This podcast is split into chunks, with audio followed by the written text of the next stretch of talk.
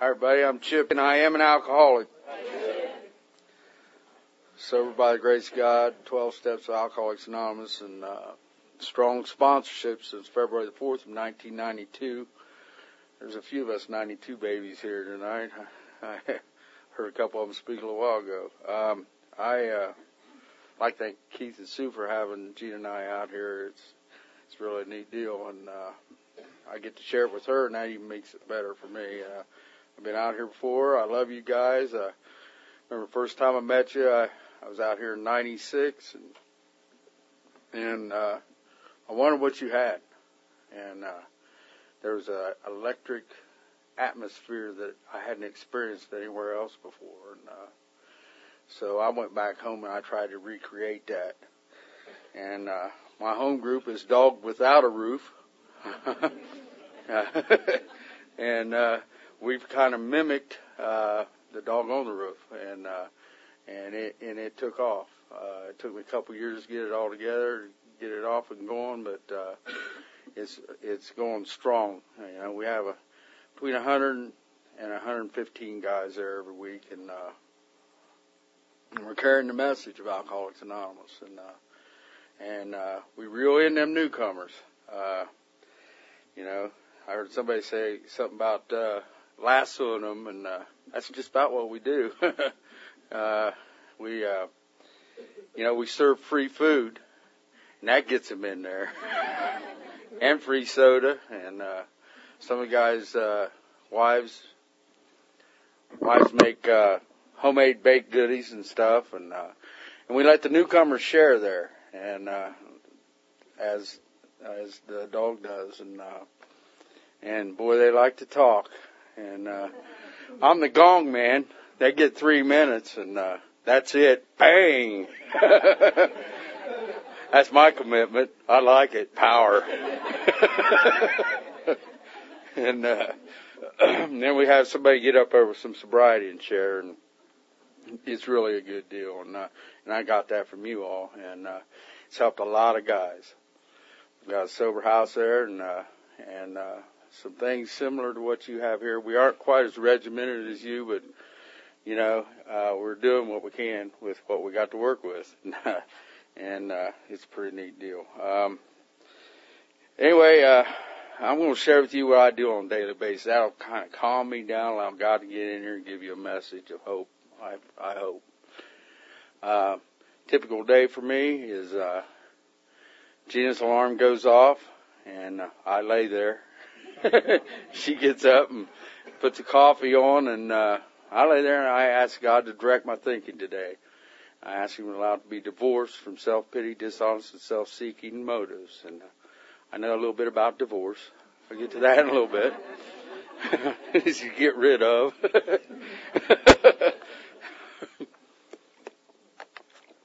and uh, you know, I lay there for a while and uh, then I go down and wake her up because she usually goes back to sleep on the couch and, uh, and, uh, and, uh, then, uh, she gets moving. I get my coffee and we let the dogs out, feed the critters and, uh, and, uh, and then I go get my little boy up and, uh, I got a four year old boy and, uh, get him dressed and, uh, and, uh, and then I get there off to school and work, and uh, and I have my time with God, and, uh, I read my meditation books, and uh, I read six of them, have for the last few years, and uh, wasn't always that way. I mean, when I started off, it was just I read a sentence out of the big book and run, and uh, you know, but it says we must grow spiritually, and uh, and that helps me get in the frame of mind. So when I get on my knees, uh, and ask God to keep me clean and sober. And I do the third, seventh, eleventh step prayer. And uh, a lot of times I got to do that fourth step prayer. I mean, some of you are familiar with that. And uh, and uh, I go uh, go out and face the day. And uh, I uh, like I said, I put my spiritual armor on for the day. And uh, I work with the public. I got a little heating and cooling company, and uh, I'm in people's houses. Uh, throughout the day. And, uh, you know, and I, I hire only recovering alcoholics to work for me. Uh, I usually got a new guy with a year or less in my truck with me. and uh, and uh, that's helped me immensely. Helps me be a better man. I got to be an example of Alcoholics Anonymous throughout the day, and uh, I, uh, you know, like I said, I got to be spiritually fit because you go in somebody's house when it's 98 degrees out and get their air conditioner fixed. It's been broke for two days. They're really grateful. And uh, I've been offered beers, joints, lines, their old lady. so I got to be spiritually fit. Trust me. And uh, so uh, I try to get that spiritual armor on every every day before I leave. I uh, I'll give you one little, for instance. Uh, a few of the guys know this guy. Uh, he's a newcomer. He was in my truck with me, and and we were in tearing out this in-house air conditioner. It was huge, and uh, we had to tear it apart to get it out of there. And uh, he's about three months sober, and it's the little con Scott mechanic, and uh, and uh, he's about three months sober, and and so we're tearing this thing out. We finally get to where we pulled away from the wall. I said, "What in the hell is this?" There's a bottle back there. And I picked it up, and, and I read it, and I said, "Scott, you know what this is?" He says, "Yeah, man, that's liquid cocaine." he was seizing up on me right there on the spot.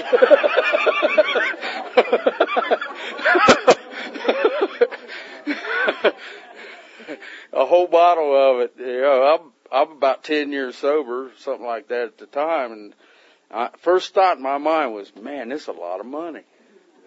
And the second thought right behind that was, well, you have to try it, see if it's any good. And I threw that sucker down, and thank God it didn't bounce on the carpet. It hit a register and broke in a thousand pieces, or you probably have a different speaker, I don't know. But he wasn't right. We both had to go shit, and you know, that day was done.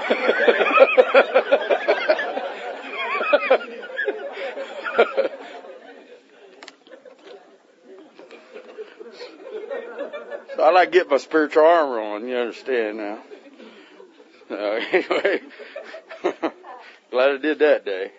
Uh, you know, I uh, go out and try to do an honest day's work for an honest dollar. I do that best of my ability, and uh, uh, you know, every uh, every night I go to a meeting. I I've cut way back on my meetings. I only go to seven a week now, uh, and uh, that's true. I've cut back.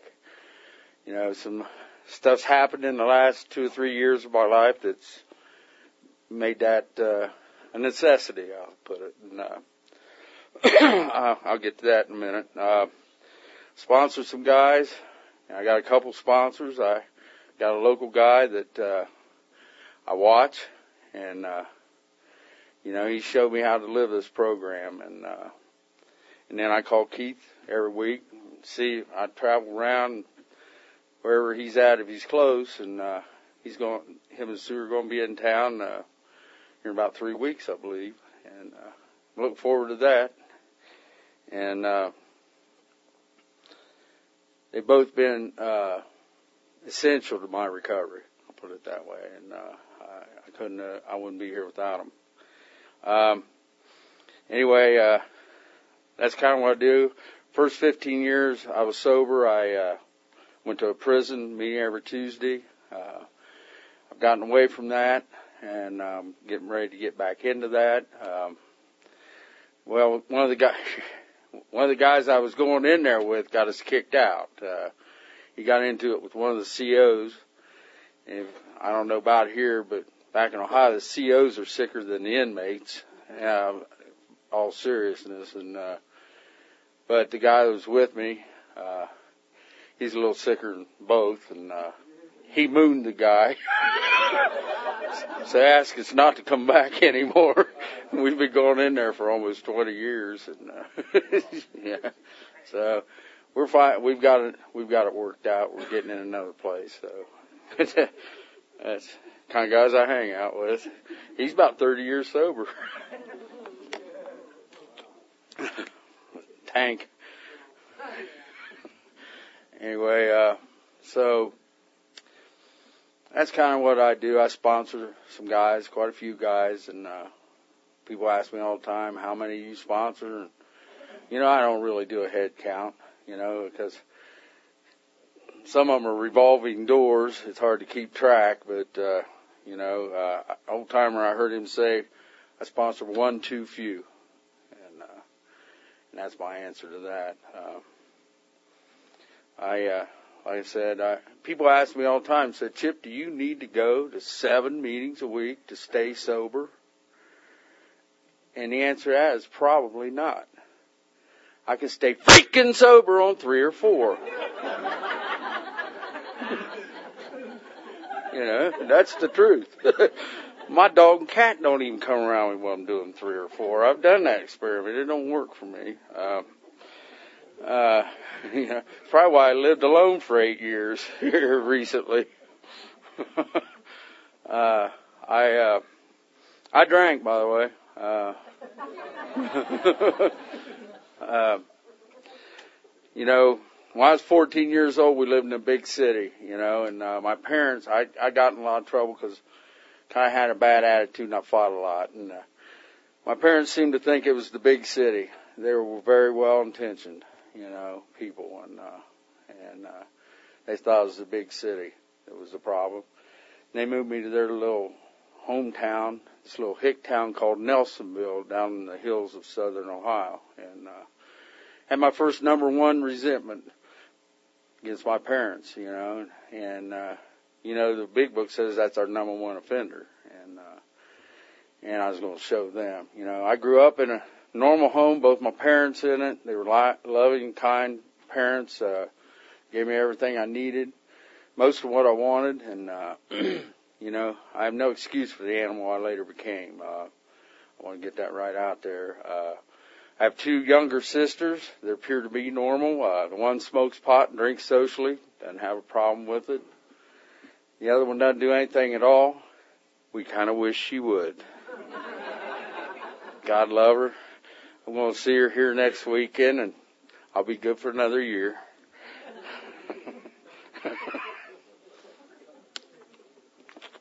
Queen Bee.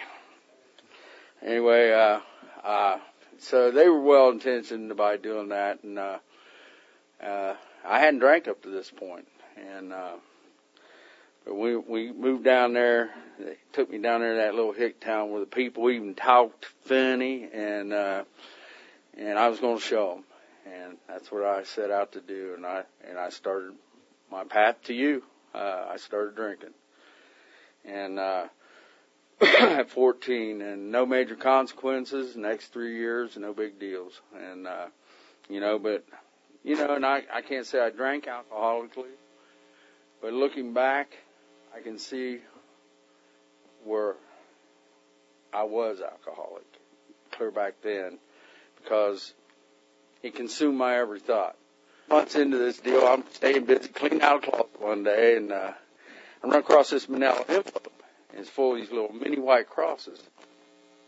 From here, uh, four or five years prior, and I up stuff and thinking, how you get out. So I ate a handful of them like I was when I quit. You know, I ate them, chased down some orange juice, and man, they wasn't stale.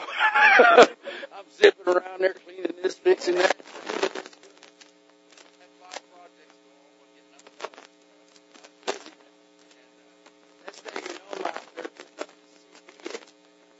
this day, I don't know why. I never owned a CB in my life, but it seemed like they did at the time. Let's get her up there. Put this thing up there, man. The wind catches it. blows it into these high tension wires, and I got three jolts of 7,200 volts. Bam me, kill me deader than the door now. And uh, lady from next door was a nurse. She come over. She told my wife. She said, "I'm sorry, honey. He's gone." And uh, I guess a minute or two later, I jumped up, said, "What the happened to my life? Now I'm really wired." Paramedics are chasing me around the yard, but I'm staying ahead of them. I'm telling them I'm fine, I'm fine. All this blew the ends of my toes off, knocked all my fillings out of my teeth. My hair's falling out a little bit, but I'm okay. Leave me alone. You know, I was talking some shit. He said, "Oh, dude, we got to check you out." Come find out here where I had metal touching, it burnt me. Had a watch band on, a wedding band, and all I had on besides that It's a pair of cutoffs. Kind of wish I took time to put the old underwear on that day. uh, that zipper got really hot. For real. and, uh, they checked me out some more. Come find out I had a crescent wrench in this pocket, pair of pliers in this pocket, and I'd ground out against this trailer. And they said all that electricity went right out my ass. And today I got a crescent wrench on this cheek, pair of pliers on this cheek, permanently burning in my hind end. And he said I had to show you guys, but I ain't. Gina will tell you. and, you know, you guys, I won a lot of money in the bars. Bet me a beer they ain't on there. I literally showed my ass all over the state of Ohio winning beer with that. I did. I used to talk crap to you ladies too. I said, hey baby, I got all the tools to fix you. Let me show you. That's sick. My motto is real men any way you can. I'm so sick, man. And anyway, paramedics want me to go to the hospital. I won't go. I said, well, what are you going to do for me anyway? They said, we're going to sedate you so you don't go into shock. I said, look, dude, I know how to sedate myself. And that little paramedic said, I bet you do. I said, oh, I do. They said, if you're not going with us, we suggest you take it easy for the next 24 hours. Drink a few beers and just relax. I said, cool, all bets are off. I got a drink. You know, I was two weeks shy of winning that bet and, uh, I drank. Boy, did I drink. And, uh, if there is such an invisible line, we cross over into chronic alcoholism. I crossed it that day.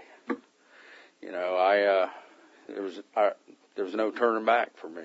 Uh, got real insane after that. I, uh, I was off to the races. I rolled over everybody in my path too. You know, something happened during that, uh, during that, uh, six, seven minutes. They said I was dead, whatever. And, uh, and I experienced a peace and a calm like I'd never experienced before. And the bottom line is I lost all fear of death. And that's a bad deal for an alcoholic of my type. A bad deal. And it was just Katie bar the door from that point on. And, uh, you know, I, uh, it got real insane after that. And if you're here, you probably got a pretty good idea. Um, I want to share with you some of the consequences I was willing to pay out there in order to keep that existence going. Uh, it's by no means a prerequisite to coming to Alcoholics Anonymous and staying. This is just my story. If you've not been to places I've been, you don't have to go there. You can jump off right now and stay here and not have to experience any more of the crap or put your families through the crap I did. This is just what uh, went down with me. Uh, you know, the first 10 years I drank were jail free. Last 15 years I drank, I went to jail 35 times. And I wouldn't have believed that had you told me that. But it wasn't until I got here and went back through my life and didn't, doing that inventory I come up with that number. Now I was a blackout drinker, so I probably missed a couple, but 35 was the number I come up with. And, uh, I, uh, had 10 OMVIs in my name, drunk driving, I don't know what DUIs I think they call them out here. Uh, had nine or ten in your name, and I blamed you for that. If you's dumb enough to leave your stuff lay around, and I got your social security number, birthday, you were hit. And uh, you know, I'm I'm kind of guy, you know, kind of best friend I am. I put two of them on my best friend's driving record, you know, and uh, he's a six foot five, 120 pound Afro American can't get away with that today. They got computers in their cruisers. I put two of them on uh, Mike's, Mike's driver. That's a tough amends. He hit me. I had it coming, trust me. He went to jail over it.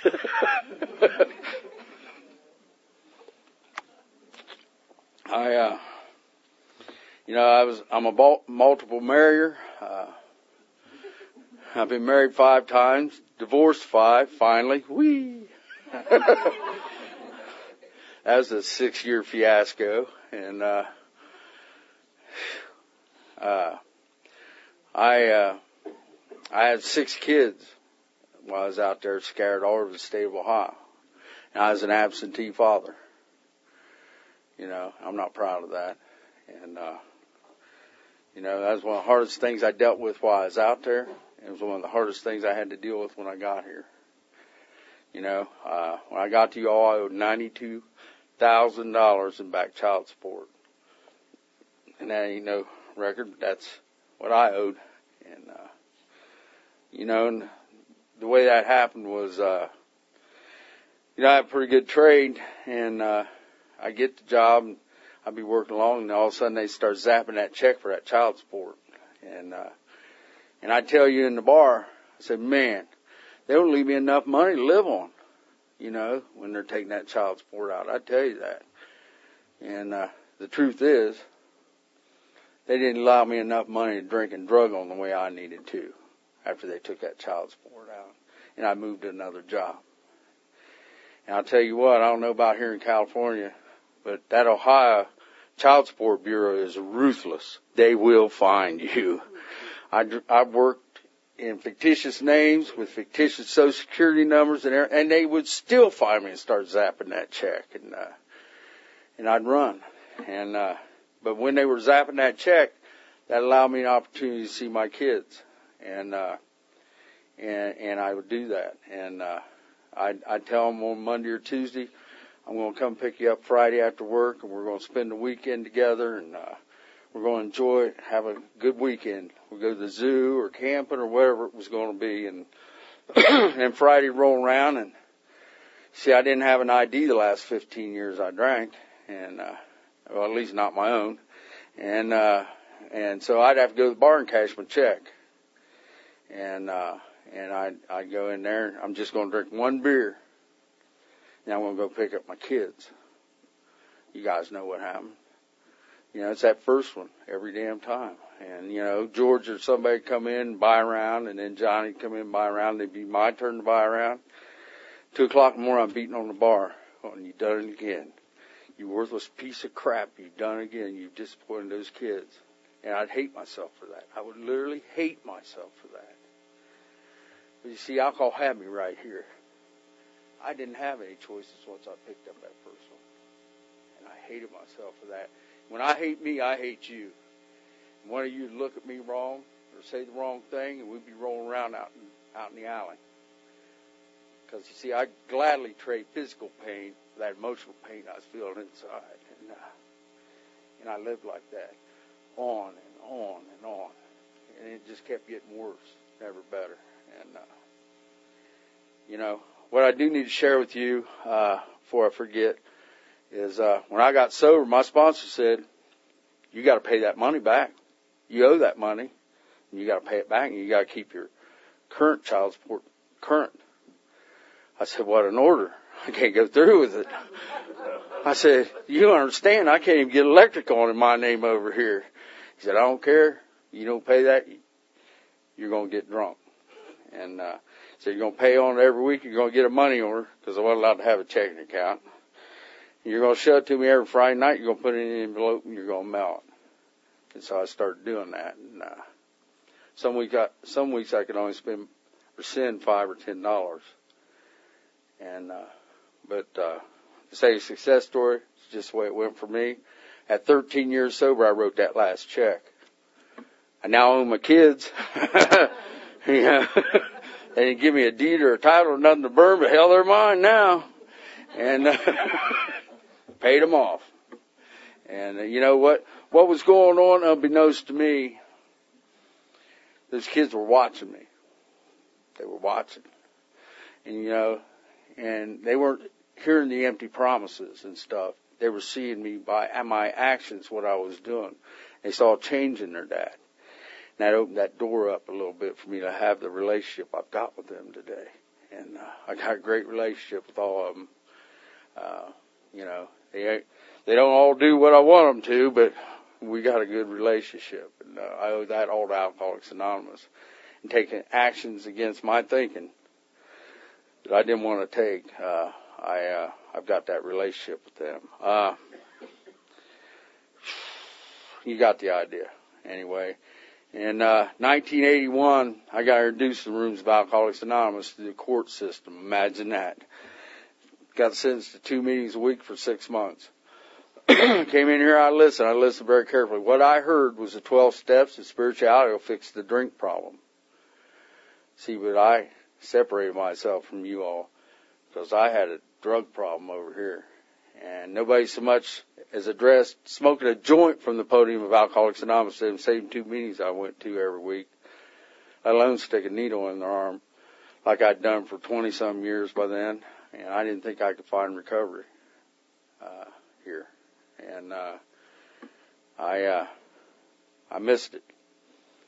What I thought I knew was a big dose of religion. Tried that numerous times. I grew up in the church. My grandpa was a, uh, a minister. And I'd seen these old broke down drunks come in there and uh, get prayed over and dunked in the water and come up out of there new men and stay that way. And I had the faith that that would work for me. So I tried that. you know, I honestly tell you, I've been sprinkled, dipped, dunked, prayed over, and exercised once, and uh, it didn't take.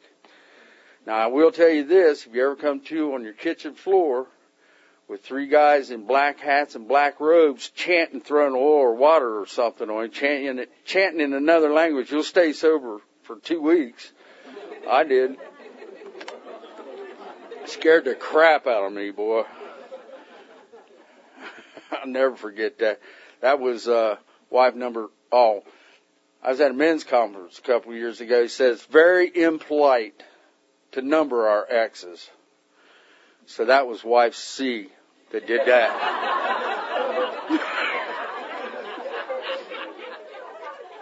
That's all I'll say.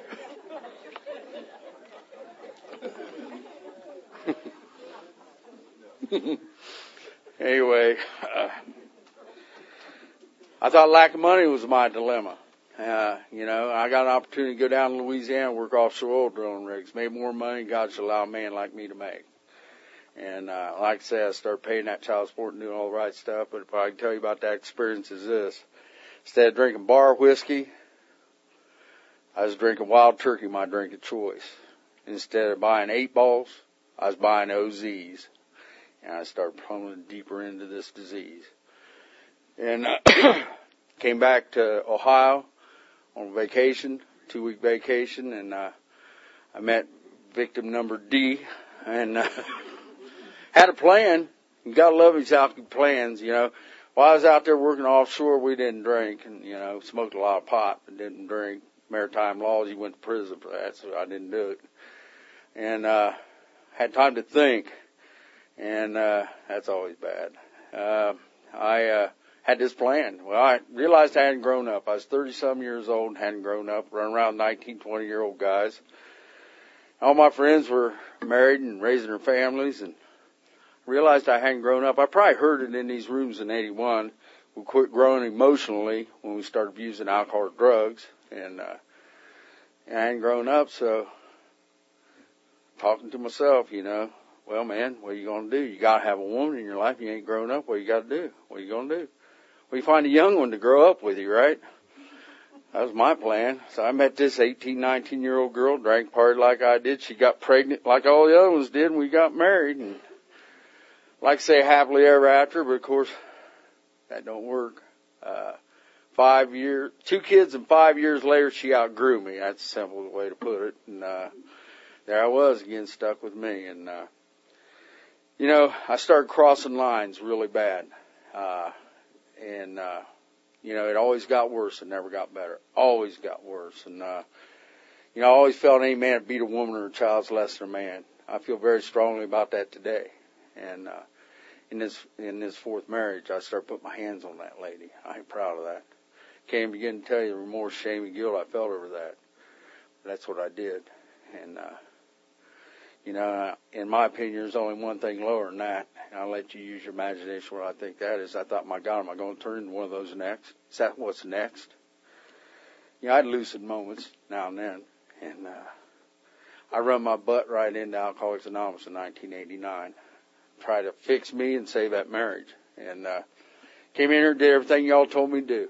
Told me to get a sponsor, get a home group, go to meetings every day, read that big book every day, pray every day, and work these steps. And I started doing that stuff. And uh, one more time, thanks to AA, uh, help, I pulled myself up by the bootstraps and my life started getting better. And, uh, you know, but I was more focused on getting that material well-being, uh, fixed in my life, fixing up the outside instead of, uh, worrying about what was going on in the inside. And, uh, and I skimped on some of that worst stuff in stock in that fourth and fifth step. I can tell you that for sure is where my program stopped. Uh, I, uh, against my sponsor's advice, I did my fifth step with a buddy of mine who'd been in on most of it with me. And, uh, you know, I thought this was a good idea, you know, and, uh, he's sitting there drinking a 12 pack and I'm reading this stuff to him and, and I got to some of that 666 stuff that we all got. And I balked at telling him because I cared more about what he thought about me than I did my recovery. And I balked at telling him and, uh, I had a backup plan. I was going to see some old drunk walking down the street. I was, I was going to jump out of my truck say, hey man, you know what I did? Blah, blah, blah, jump back in and peel, but I never did it. and, uh, you know, uh, I knew I had been thorough with that step, so I couldn't continue on with the other steps, you know, not successfully anyway. And, uh, it balked my program right there. Oh, gee, she probably peeled because she knew I was going to say this.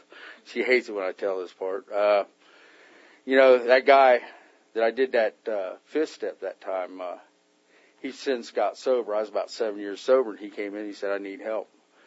And he asked me to sponsor him and, uh, I said, okay, George, I'll do that, you know. And I told him the importance of being thorough and honest in that fourth and fifth step. And, uh, so when he did his, uh, fifth step with me, he was completely thorough and honest. And what I can tell you about that is this. Had I known about his goat back in 89, I'd told him about my sheep and I'd probably have a different sobriety date. Hell, you guys, it ain't that bad. I've heard some shit since then, buddy. Just, that ain't nothing. like he says, I, I, I think it's physically impossible, some stuff I've heard, because I've tried it. Couldn't do it.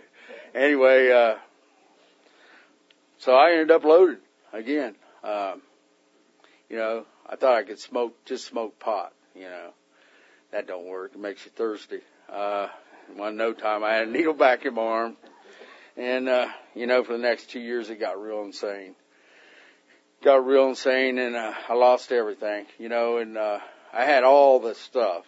And in four short months, me, my black, 80 pound black lab and everything I own was living in a 73 Pinto out behind Lindy's bar there in Columbus. And, uh, it was a dead of winter. It was this time of year in 89 one of the coldest winters we ever had in, in Ohio.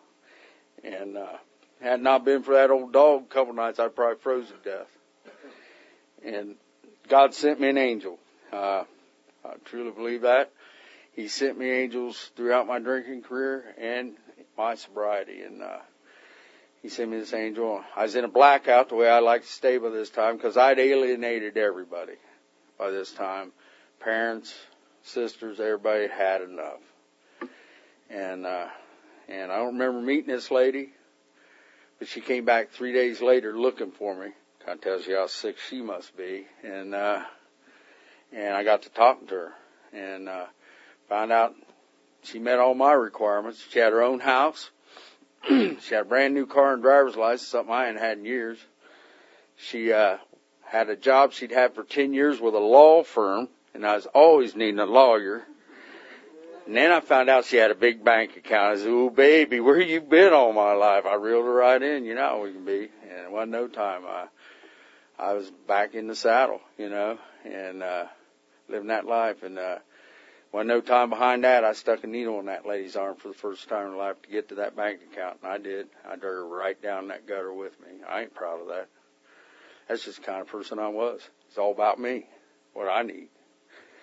And it got real insane started going to jail a little more often. Uh, anyway, uh, I shoved her one time, hurt her real bad, and I ended up in jail where I should have ended up. I made myself promise that time I'll never drink again. I'd promised everybody else, parents, exes, everybody, kids. But I never promised me, and this time I promised me. And uh, I come out of jail that time, and I didn't drink. And uh, eight months into that, I hadn't drank. It was her birthday, and she insisted that I toast her birthday with this Maui stuff. Looked like fruit punch. I'm a wild turkey drinker. That can't hurt me. And I did. I said, okay. And I said that down. What happened to me is what only happens to real alcoholics. That phenomenon of craving kicked right in behind it. And I was off to the races. straight to the liquor store, get me a bottle of turkey. And straight to the dope man after that. And, uh, for the next 15 days I stayed drunk day and night. Don't think I blinked for 15 days either, if you know what I mean. And, uh, whole series of events took place in that 15 days. I had a wreck and, uh, thought I killed this woman and, uh, and then it's like, and then I remember leaving the bar and see my Trans Am burning up. And then next thing I remember is being on my couch flipping and flopping like a fish out of water. And, uh, I'm no stranger to DTs. I've shook down some of the finest jails across the United States. Nothing more than a wool blanket and a cement floor sometimes. And this time it hurt worse than all those times put together. And, uh, I never want to forget that. Every time I went into one of those convulsions, I said, God, please help me. God, please help me. And, uh, you know, and, uh, it just went on for three days. And, uh, you know, I, I felt like God had left the room. I, I felt an emptiness I'd never experienced before. Uh, I can't explain. I always felt I had a God edge and it was gone. And I just wanted the screaming madness to stop once for all. And, uh, I was ready to take myself out. That's what I was ready to do. I ate a whole bottle of pills. They just made me high. and, uh, uh, yeah, you know, nothing was working. This lady came home. She'd been working for my aunt who was in AA cleaning houses. And uh, just out of the blue, she said, "Hey, Bonnie wants to know if I want to go hear one of her new girls give her first AA lead. Do you want to go?" It's like the light bulb came on. AA. I forgot all about you guys. And that wasn't an easy thing to do in the beginning.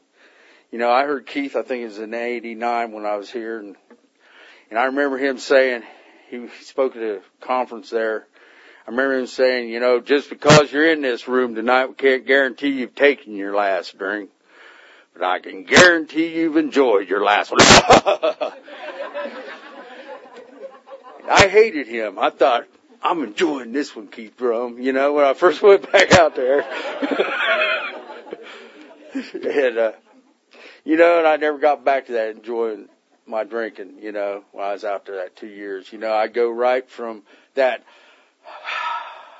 that we all chase right into blackout. You know, it, the the good drinking times were gone for me, and uh, but uh, you know, that two plus years, you know, I'd forgot about AA by that time, and uh, I jumped off the couch, jumped in the shower, did everybody at that meeting a favor by that. I've been on a 15 day roll a three day shakedown.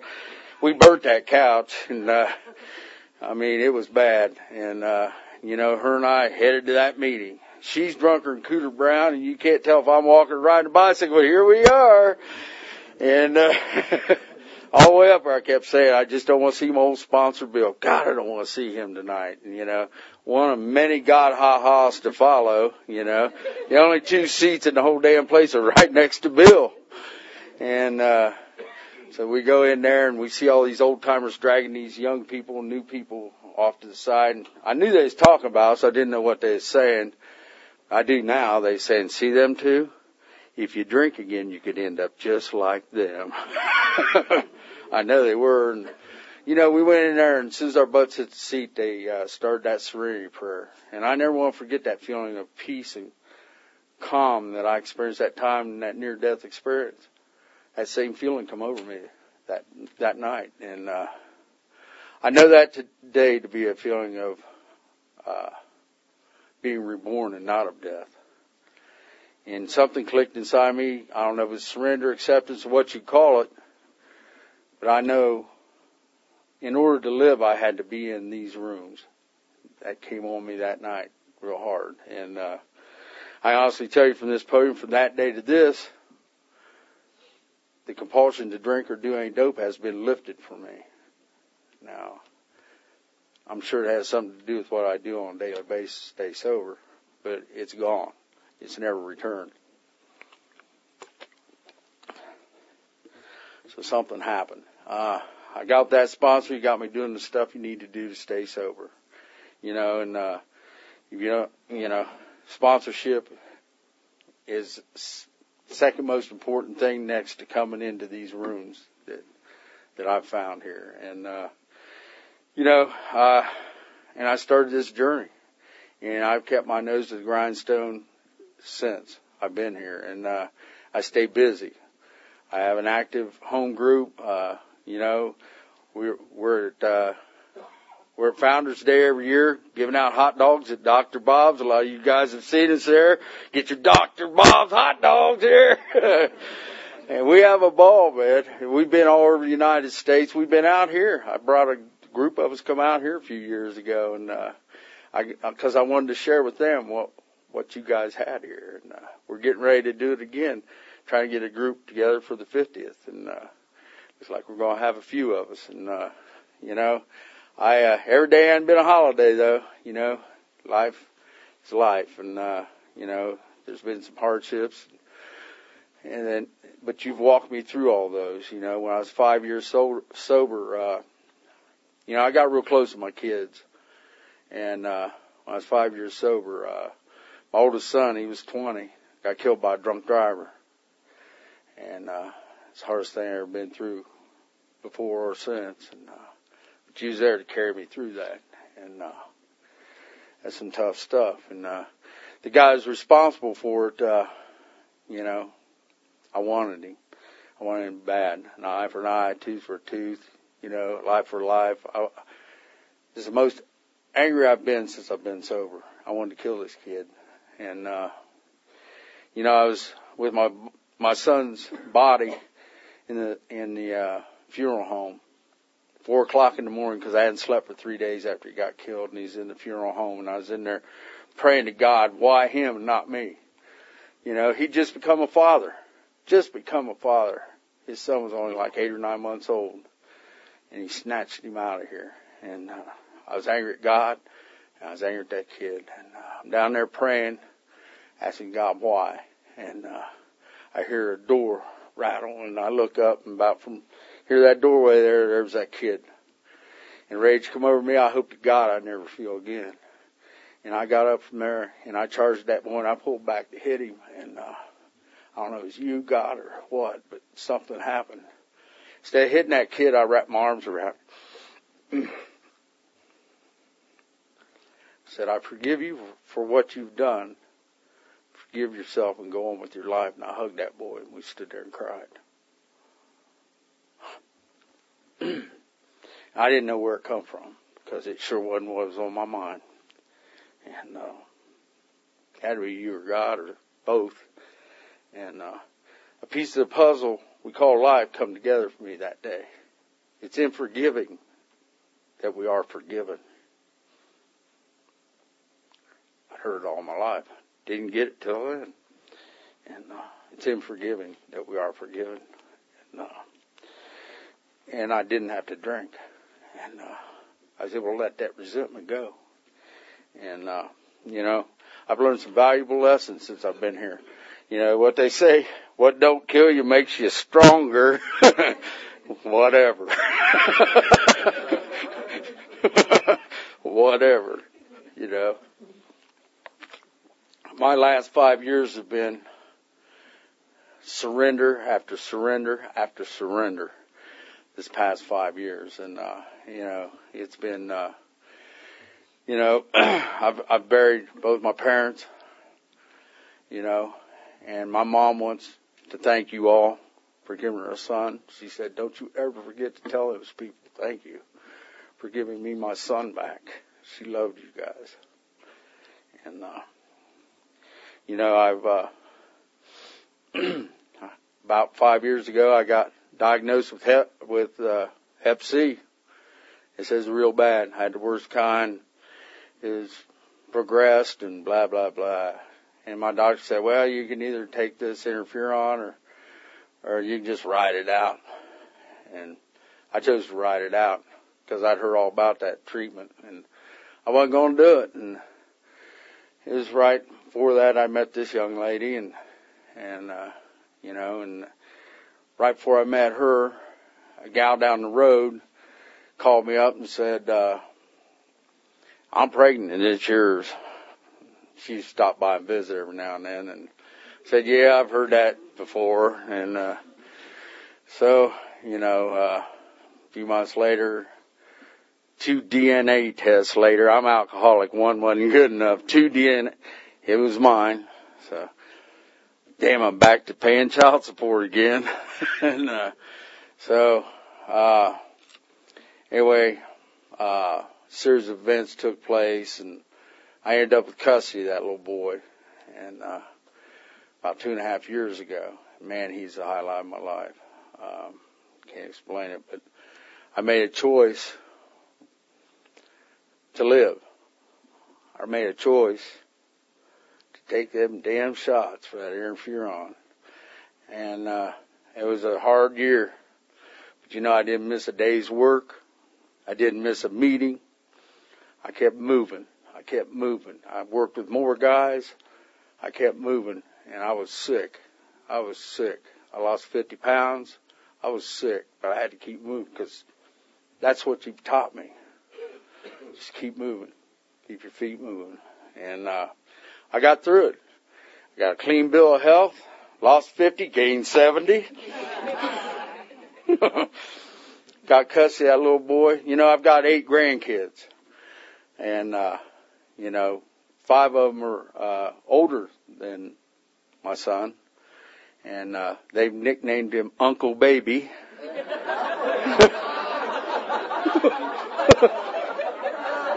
Serious.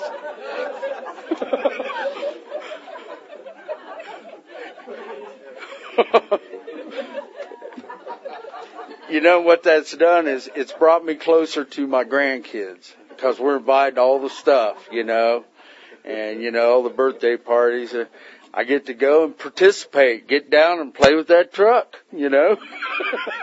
and uh I uh got it's the last thing in the world I thought I ever needed was another kid. You know, serious.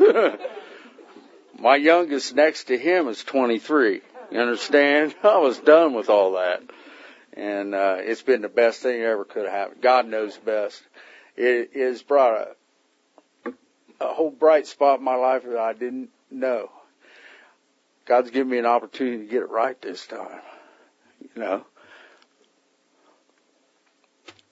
Getting to do stuff this little guy I missed with my other kids. You know, I was there some of the time, but I wasn't there. And I'm there today. I owe that all to you. And he loves AA. He's, he's my little AA dude. He goes around and shakes hands as soon as we get to a meeting. He shakes everybody and he harasses a few of them that he likes. And I mean, uh, and he will need these rooms. So I want to keep the traditions going here because he, I ain't going to save for his college fund. It's going to be rehab. He's definitely one of us.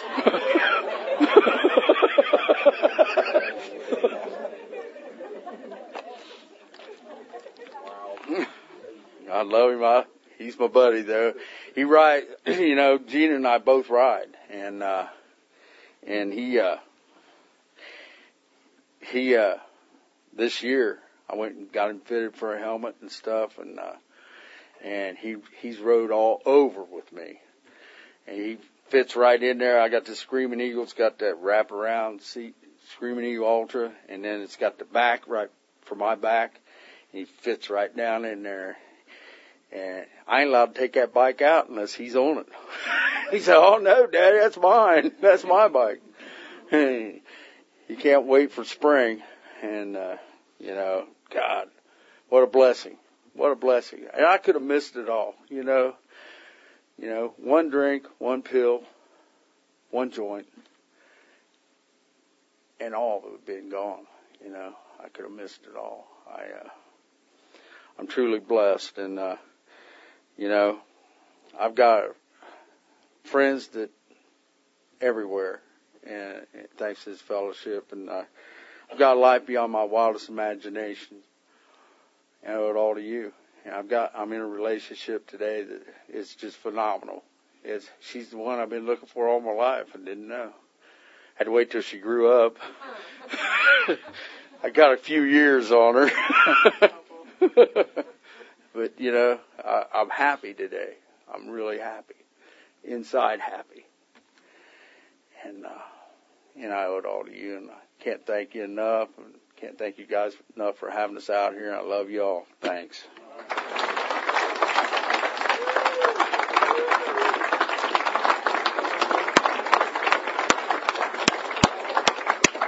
All right, thank